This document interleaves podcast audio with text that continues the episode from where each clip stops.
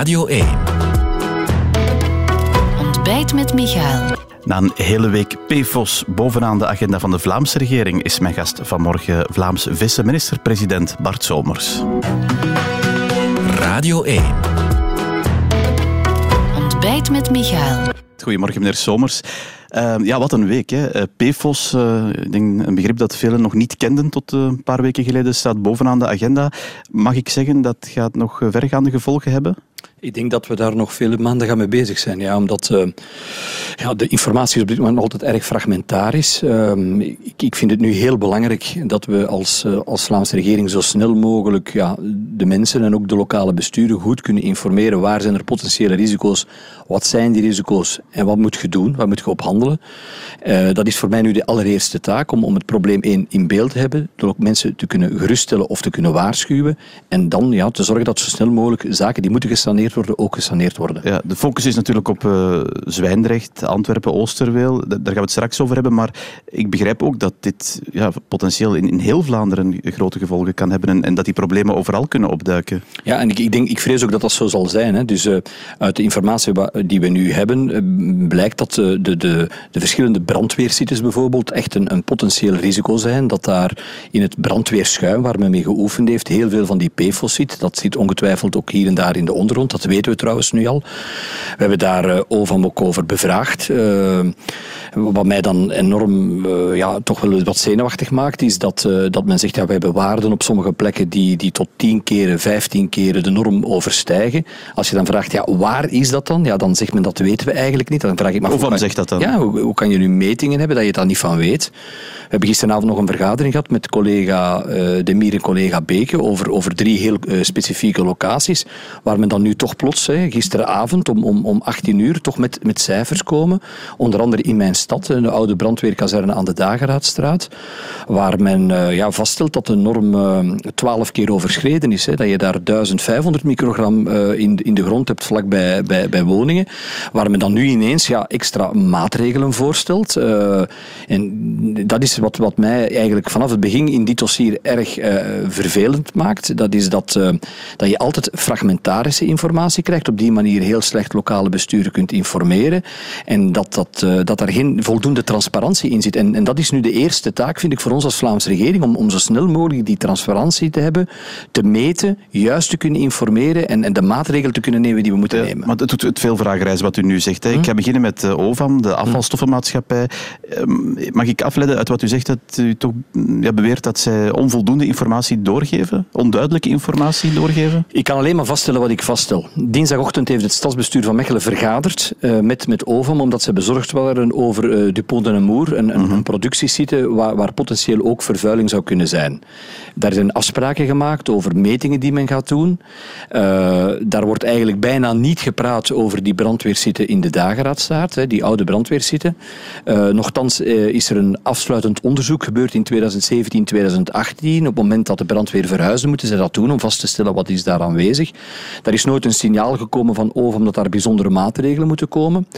Um, dat daar een, een, een wezenlijk probleem was. Um, en nu ja, krijgen wij gisterenavond uh, ineens een bericht dat... Uh, ja, dat er een nieuwe zei, dat, dat, men, dat men toch moet vergaderen over, over drie sites, uh, waaronder die brandweersite, waar we dan ja, toch vaststellen dat er toch wel meer maatregelen moeten genomen worden dan de maatregelen die het stadsbestuur uit voorzorg toch had genomen. Ja, en wat ondanks... zijn die maatregelen dan? Ja, dat is uh, in een straal van 100 meter uh, gaan we aan de mensen moeten echt vragen om, om, om geen water te gebruiken, groenten daar niet, niet, niet te veel van te eten, advies. Ook het terrein afsluiten, het, het onverharde deel afsluiten, dat daar ook eigenlijk niet meer kan, dat dat niet meer kan betreden worden. Ja, dat zijn toch relatief ingrijpende maatregelen. Ja, want dat is verregaand. Ja, er zijn meerdere brandweersites uiteraard in Vlaanderen. Ja, hè? absoluut. En dat is dus nu, dat is waar, waar we nu, nu, vanuit de regering erg op aandringen, waar ik zelf ook als minister van Binnenlands Bestuur erg op aandring, dat we zo snel mogelijk op al die sites meten, dat we het probleem helder in beeld brengen, dat we heel goed weten wat is het probleem, is er een probleem, hoe groot is het probleem en wat moeten burgers doen en wat moeten lokale, wat kunnen lokale besturen doen om zo snel mogelijk duidelijk te creëren. Ja, op, op welke termijn zegt u dat nu dat dat moet gebeuren? Wel, de, de afspraken die we aan het maken zijn en die we, ik hoop, dit weekend nog kunnen communiceren, dat is dat we dat binnen de maand die metingen gaan doen en dat we dan ook een maand later ook al resultaten hebben. Dat is dus, hey, mijn vraag is om echt zo kort mogelijk op de bal te spelen, om, om zo goed mogelijk beeld te hebben uh, van, van, de situatie. Want wat u in Mechelen voor hebt op de brandweer zitten, dat ja, is niet moeilijk om dan te denken dat dat ook op alle andere plaatsen waar brandweer zitten zijn, of waar een zware brand geweest is bijvoorbeeld, kan ja, zijn. Dat is dus inderdaad een, een potentieel risico. Dat is verontrustend wat u zegt. Hè? Ja, in, in die zin dat natuurlijk we, we worden geconfronteerd met, met, nieuwe wetenschappelijke inzichten. De normen zijn de voorbije jaren heel snel verstrengd. Uh, objectief is ons land een van de landen die eigenlijk het, het meest bezig is met deze problematiek. Want het is natuurlijk geen, geen Vlaamse of Belgische problematiek. Het is een internationale problematiek. Wij zijn er het meest mee bezig. Wij zitten daar, denk ik, uh, qua normering en zo verder te zoeken naar, naar, naar, naar de juiste aanpak. Maar uh, daar is nog heel veel. Dit wordt een enorme uitdaging. Ook, ook onze eigen normering. We moeten heel goed nakijken of dat de normen die we vandaag hanteren nog altijd in lijn liggen met de meest actuele internationale normen. Want dat is natuurlijk, mm -hmm. daar begint het bij. Als men internationaal nieuwe inzichten heeft, moet je een heel goede vertaalslag doen naar je eigen normen en op basis daarvan kijken van waar zijn er problemen en hoe pakken we die ja, aan. Maar dus voor heel Vlaanderen, begrijp ik, de komende dagen, weken, is, is die opdracht van... Uh, maar misschien weet OVAM veel meer dan wat ze u zeggen dan. Dat, dat weet ik niet, dat wil ik ook niet suggereren, dat wil ik ook niet suggereren maar de, de, de, de informatiedoorstroming is, is voor, vanuit mijn perspectief minstens uh, uh, niet, niet erg duidelijk, niet erg consistent, niet erg kan transparanter volgens mij. En daarom dat ik ook de, de, voorbije dagen, sinds het dossier begonnen is, mij ook wat heb opgewonden daarover. Omdat ik, ik wil echt dat, dat, we, dat we die volksgezondheid heel ernstig okay. nemen. En ook dat we lokale besturen in de steek laten. Want burgemeesters natuurlijk, die krijgen vragen van burgers. Die zeggen van, ja, wat, wat mogen we en wat mogen we nu niet doen? We mogen dat niet overlaten aan die burgemeesters. We moeten die bijstaan. We moeten hen zeggen wat, wat, wat, wat het juiste is dat er moet gebeuren. Ja, dat is een duidelijke boodschap. Dan toch even de focus op Antwerpen, want die knipperlichten waar u nu van zegt, ja, die kregen we niet. In Antwerpen waren die er wel, drie jaar geleden al, duidelijke mails uh, naar de hele Vlaamse regering. Uw partij zat er ook bij. Ik denk dat uw partijgenoot Tobbelijn toen vice-minister-president was. Daar is niks mee gebeurd. Dat is ook verontrustend. Ja, en daarom denk ik is er ook een onderzoekscommissie in het Vlaams parlement om, om, om, om te kijken, om te onderzoeken van kijk, wat is daar nu juist gebeurd? Uh, wie, wie, heeft welke informatie uh, gekregen? Uh, wat is daarmee gebeurd? Zijn daar, zijn daar uh, dingen juist gebeurd, fout gebeurd? Wie heeft daar een verantwoordelijkheid al dan niet in? Welke lessen kunnen we daaruit trekken? Dat is denk ik nu de opdracht en dat is ook goed dat het parlement dat doet, onafhankelijk. Uh, dat, dat men daar ja, de, de mensen hoort en, en, en dat ook reconstrueert. Ja. Ik was toen niet in die regering. Ik, ik nee, de partij ook, wel natuurlijk. Ja, ja, evident. De partij die erin zaten, zaten erin. Maar, maar de vraag is, uh, ja, uh, wat komt daaruit? Wat, wat gaan we daar kunnen uit Kan dat politieke gevolgen hebben?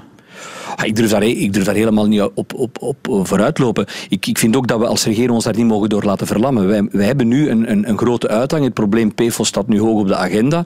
Wel, nu moeten wij ook laten zien dat we daar daadkrachtig en correct kunnen mee omspringen en dat we dat probleem echt op een ja. consistente manier kunnen aanpakken. Ik, heb, ik stond aan de start van de Vlaamse regering gisteren. Veel van uw collega's verwijzen naar die onderzoekscommissie. Het is natuurlijk een, een makkelijke uitweg, want het gaat, het gaat wel over de volksgezondheid. Hè. Die, dat zijn toch pertinente vragen? Ja, ik weet niet dat dat een gemakkelijke uitweg is. Een onderzoekscommissie is niet iets Als het parlement zegt we gaan een onderzoekscommissie installeren, ja, dan wil men eigenlijk ja, de onderste steen omdraaien en, en weten wat is er aan de hand. Partijen van de meerderheid, maar ook partijen van de oppositie zijn er aanwezig. Ik denk dat dat ook met een grote ernst moet gebeuren.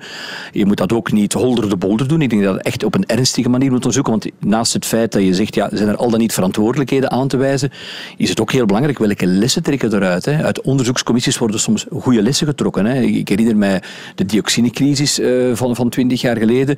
Daar zijn nadien ook ja, lessen uitgetrokken en structuren zijn verbeterd geweest. Hè. Wat we meegemaakt hebben met het drama met, uh, met, uh, in de jaren 90, waar dat de informatiedoorstroming tussen politiediensten niet goed was. We hebben systemen verbeterd. Dus ik hoop dat vooral uit de onderzoekscommissie gaat komen dat we een aantal manieren van informatiedoorstroming, juist informeren, dat dat verbetert. Hè. Want dat is, denk ik, ja. dat is mijn perceptie van de Vlaamse realiteit. Is we hebben een, een heel goede ambtenaren, heel goede administraties, maar we zijn toch vaak een heel verkokerde administratie. Eilanden die, waar, waar die, die, die niet van nature voldoende met elkaar transparant communiceren. Ja, dat, dat is iets voor de langere termijn. Op kortere termijn is er natuurlijk Oosterweel. En daar wil ik eigenlijk toe komen, meneer Somers. Mm. Waar het probleem begonnen is, aan de oppervlakte gekomen is, letterlijk en figuurlijk dan. Uh, ja, wat met Oosterweel? Ja, dus uh, dat, is, dat, is, natuurlijk een tweesnijdend zwaard. Hè. Oosterweel is een, uh, is een dossier dat, dat net heel goed werkt in het belang van de volksgezondheid. Hè. Eigenlijk is heel die operatie onder meer omwille van de volksgezondheid en de leefmilieu en de leefkwaliteit gestart. En, en ik ben er ook van overtuigd dat, dat, dat zij een, een positieve impact kunnen hebben op, op het leefmilieu. Minder, minder uh, mobiliteit door woonwijken en, en ook het ter plekke wordt eigenlijk nu de grond gesaneerd dankzij Oosterweel. Maar natuurlijk, als, als uit nieuwe wetenschappelijke inzichten, uit de, de verstrengde internationale normering, ja, blijkt als toxicologen zeggen dat de manier waarop het nu gebeurt ja, problematisch is, moet bijgestuurd worden, ja, dan gaan we dat ook moeten bijsturen. Hè. De volksgezondheid blijft daarin ook eh, de aandachtspunt nummer één. En dat kan betekenen dat die werken uh, vertraagd, stilgelegd worden als dat nodig is? Ik hoop absoluut van niet. Eh, omdat ik denk dat het in belang is, niet, niet alleen omwille van het leefmilieu, ook omwille van mobiliteit en dergelijke meer, dat die werken absoluut kunnen doorgaan. Die zijn echt heel cruciaal, hè, fundamenteel mhm. voor de leefkwaliteit van Antwerpen en de brede omgeving. En ook heel goed voor het leefmilieu. Maar we kunnen natuurlijk niet wegkijken als er, als er toch de volgende uren en dagen een, een, een probleem opduikt. En, en er is een advies gevraagd aan toxicologen. Het is niet aan, aan, aan politici. Vroeger hadden we de virologen, nu zijn, zijn de toxicologen daar. Zij moeten ons, ja, denk ik, en, en de, de bevoegde minister ook, ook juist informeren en zeggen van kijk, onder deze voorwaarden kan dat. Zelfs op basis van de, de nieuwe inzichten kunnen die werken verder gaan. Of we moeten hier en daar bijsturen of, of, of, of, of, of, grondig bijsturen. Maar dat kan. Dat kan ik niet uitsluiten. Ik hoop dat die werken goed kunnen doorgaan, maar ik kan hierin, in dit dossier echt, wil ik ook niks uitsluiten. Wij moeten echt die volksgezondheid centraal plaatsen. Ja. En nog even over die vergunningen, want die zijn natuurlijk verleend soms nog met de oude normen, die, die veel minder streng waren over PFOS. Kunnen die zomaar blijven gehandhaafd worden? Wel, ik denk, wat, je moet beseffen is dat um, er is een enorme, laat ik zeggen, revolutie in, in inzichten over PFOS en PFAS internationaal. Die normen zijn op, op enkele jaren tijd ja, verschillende keren verstrengd. Hè. Sommigen zeggen wel duizend keren strenger geworden. En op een zeker moment geeft een overheid een vergunning en binnen die vergunning wordt er gewerkt. Dat is eigenlijk de, het kader waarbinnen jij je werk mag doen. Als er nieuwe inzichten komen en als er nieuwe strenge regels komen, ja, dan moet je natuurlijk, en als die regels er zijn omwille van de volksgezondheid, moet je natuurlijk aan die werken gaan kijken die bezig zijn en u de vraag stellen hoe we nu aan het werken zijn, is dat nog in lijn met onze nieuwe inzichten? En als dat niet in lijn is met de nieuwe inzichten, moet je bijsturen. Dat is evident. Dus vergunningen intrekken bijvoorbeeld? Niet noodzakelijk intrekken, maar kan, ook, kan misschien vaststellen van kijk, die werken worden zo performant aangepakt dat we nog altijd onder de normen zitten. Of wij moeten een aantal extra maatregelen nemen. En dat is natuurlijk niet iets waar politici als de eerste moeten over beslissen. Die kennis hebben wij niet. Daar heb je deskundigen voor die u, die u bijstaan en die u daarover helder moeten informeren. Ja, het is een verhaal dat nog niet afgelopen is, dat is wel duidelijk. Het is een, denk ik een, een, een verhaal waar we de volgende weken regelmatig, zeker als die, die metingen gaan gebeuren, regelmatig gaan geconfronteerd worden met, met, ja, met, complexe, met complexe uitdagingen. In dat licht is het eh, misschien een, een, klein verhaal, een ander verhaal, maar u bent er ook mee bezig, dat is Tomorrowland. Uh, dat heeft dan wel met corona te maken, uh, waar twee burgemeesters van Boom en Rumst deze week ja, iedereen wat verrasten met een negatief advies te geven en eigenlijk geen vergunning te geven. Daar komt het op neer. Mhm. wanneer zit u met hen samen? volgende week maandag, samen met minister Verlinde, ook minister-president Jan Bon sluit aan. omdat, ja, waarom doen we dat? Omdat, ja, één, ik heb heel veel begrip voor die burgemeesters. Een, een verschrikkelijk moeilijke uitdaging. Ja, Zo'n groot festival op ons grondgebied. We hebben verantwoordelijkheid volksgezondheid. Zij zijn ook de, degene die uiteindelijk moeten beslissen. Ik vind dat we daar de autonomie van die burgemeesters moeten respecteren. En zij hebben, zij hebben heel veel zorgen. En ik, ik denk dat de uitdaging er moet in bestaan om te kijken hoe kunnen we die zorgen beantwoorden. Hè. En uh, ik, geloof heel sterk in Mechelen is een voetbalclub, Racing Mechelen, die zegt waar een wil is, is een weg. Dat is een slogan. Ik denk dat dat ook hier is. Ja. Gisteren is bijvoorbeeld op uh, het overlegcomité, heb ik van mevrouw Verlinde in het journaal gehoord, beslist om veiligheidsagenten, private veiligheidsagenten te kunnen inzetten. Is dat bijvoorbeeld dat, Ik denk dat dat, een, dat, dat een, een, tegemoetkoming kan zijn. Ik denk ook dat... Uh, je mag niet vergeten dat de Vlaamse regering ook heel hard heeft gepleit om, om vanaf de tweede helft van augustus terug naar de normaliteit te kunnen gaan. Mensen snakken daar ook naar. Tienduizenden mensen kijken uit naar zo'n festivals. Dus we moeten ook daaraan denken. En ook de sector zelf is een sector die, uh, die enorm geleden heeft. Internationaal vermaard. Cultuur vinden we belangrijk. Dus we moeten echt wel zoeken samen met die burgemeesters hoe zou dit festival toch kunnen doorgaan in veilige omstandigheden. Maar u zit daar samen met minister Jan Bon, minister Verlinde, u, uh, u gaat uw mes op de keel zetten natuurlijk aan die burgemeesters hè, maandag. Maar ik denk dat je twee burgemeesters dat niet goed kent, ik ken ze wel goed. Dat zijn twee sterke persoonlijkheden die, die, die, hun, die, hun, ehm, die verantwoordelijkheid eh, nemen zoals ze die denken te moeten nemen. Waar ik, waar ik nogmaals alleen maar als minister van Binnenlandse Bestuur uh, kan respect voor hebben.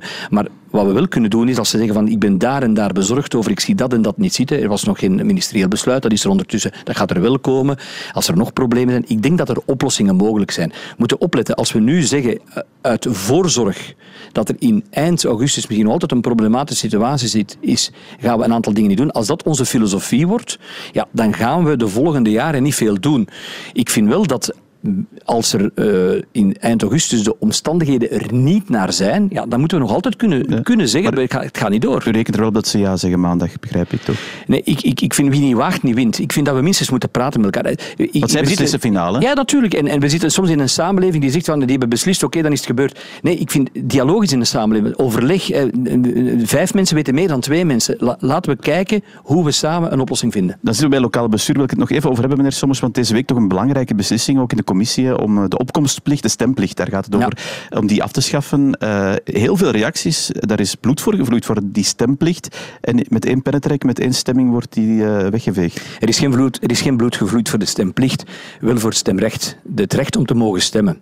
Maar we hebben nooit bloed laten vloeien om, uh, voor een systeem waar we mensen, in tegenstelling tot alle moderne democratieën, verplichten onder dwang van een boete om naar een stemhokje te komen. Ook al ben je niet geïnteresseerd, ook al wil je geen stem uitbrengen, je moet toch naar dat stemhokje komen. Daarin zijn we bijna uniek in de wereld. We gaan nu toch niet vertellen dat, dat Scandinavische landen, Nederland en Duitsland minder democratisch zijn dan ons land. Nee, maar de betrokkenheid van groepen die anders uh, misschien niet zouden gaan stemmen is wel groter. Maar wat is de waarde van een betrokkenheid waarbij je verplicht wordt onder dwang van een potentiële boete om naar een stemhokje te komen? Ik, ik heb de politologen in ons land gehoord, ik heb de politologen in Nederland nu eens bekeken mm. en gelezen. Daar is bijna niemand die pleit voor de invoering terug van, van, van opkomstplicht vanuit een, een democratische logica. Dus zeggen van, je maakt de democratie niet sterker door mensen te verplichten om te komen. Je moet de mensen motiveren om te komen. Weet je, het is gemakzuchtig voor politieke partijen vandaag. Je moet vandaag eigenlijk mensen meer motiveren om aan de democratie deel te nemen. Ze moeten toch komen. Je moet alleen nog maar vragen dat ze voor u stemmen. Wel, in een systeem zonder opkomstplicht moeten wij terug de mensen overtuigen om te komen stemmen. En wat, wat, wat, één, is dat de rol van de overheid? En twee, wat, wat kan de overheid dan doen? Dat is, dat is de rol van politieke partijen in de eerste plaats. Er was iemand bij de hoorzittingen, was iemand die kwam pleiten voor behoud van de opkomstplicht. En zijn argumentatie was in de hoorzitting in het parlement. Ja, ik hoor van politici dat ze, dat ze zich nu verplicht gaan voelen om, om huisbezoeken te doen, om mensen te overtuigen om gaan te stemmen. Dat was voor mij het beste argument om zo snel mogelijk die opkomstplicht af te schaffen. Ja, de overheid kan wel faciliteren, hè, ma makkelijker maken. Zijn er daar manieren ja, waarop je dat wil doen? Een van de dingen waar ik over nadenk, wat ik heel graag zou invoeren, is een kiespas. Waarbij je, net als in Nederland, eigenlijk meer verplicht wordt om in een welbepaald kieslokaal te stemmen, maar in uw gemeente kan kiezen waar u gaat stemmen. En we zouden ook eens, ik, ik wil ook kijken of we stemlokalen niet op andere plaatsen kunnen zetten dan vandaag. Vandaag is dat vaak in scholen, maar in Nederland is het bijvoorbeeld ook in, in, een, in een treinstation of, of zelfs in een winkelcentrum en dergelijke meer. Om eigenlijk meer te faciliteren dat mensen zelf op de plaats waar het voor hen het gemakkelijkste is, hun stem kunnen uitbrengen. Ja, maar dus die stemplicht afschaffen, daar blijft u wel uh, onverkort achter staan. Dat is denk ik een, een, belangrijk iets, samen met het verder democratiseren. Hè, want we gaan ook de particratie verminderen. We schaffen de, de lijststem af. Burgers gaan bepalen wie in de gemeenteraad komt. De persoon met de meeste stemmen van de grootste fractie wordt burgemeester. En mensen gaan ook iets kunnen doen aan de voorakkoorden. We gaan de, de grootste fractie gaan 14 dagen de kans krijgen om zelf een meerderheid te vormen. Op die manier geven de burgers meer macht en moet de particratie, de politieke partijen, een stap terugzetten. Ik denk dat het iets is wat we al heel lang bepleiten. Mijn partij bepleit het al 30 jaar. Wel, we kunnen dat nu eindelijk realiseren. Ik ben daar eigenlijk heel blij voor. Ja, maar dat is voor 2024, want dan 2024. zijn die lokale verkiezingen uh, vandaag, morgen, de komende weken en maanden zal allicht PFOS uh, bovenaan de agenda en uw agenda staan. En daar hebben we vanmorgen uitgebreid over gehad. Dank u wel voor uw komst, meneer Somers. Dank u. Dit was Ontbijt met Michael, een podcast van Radio 1.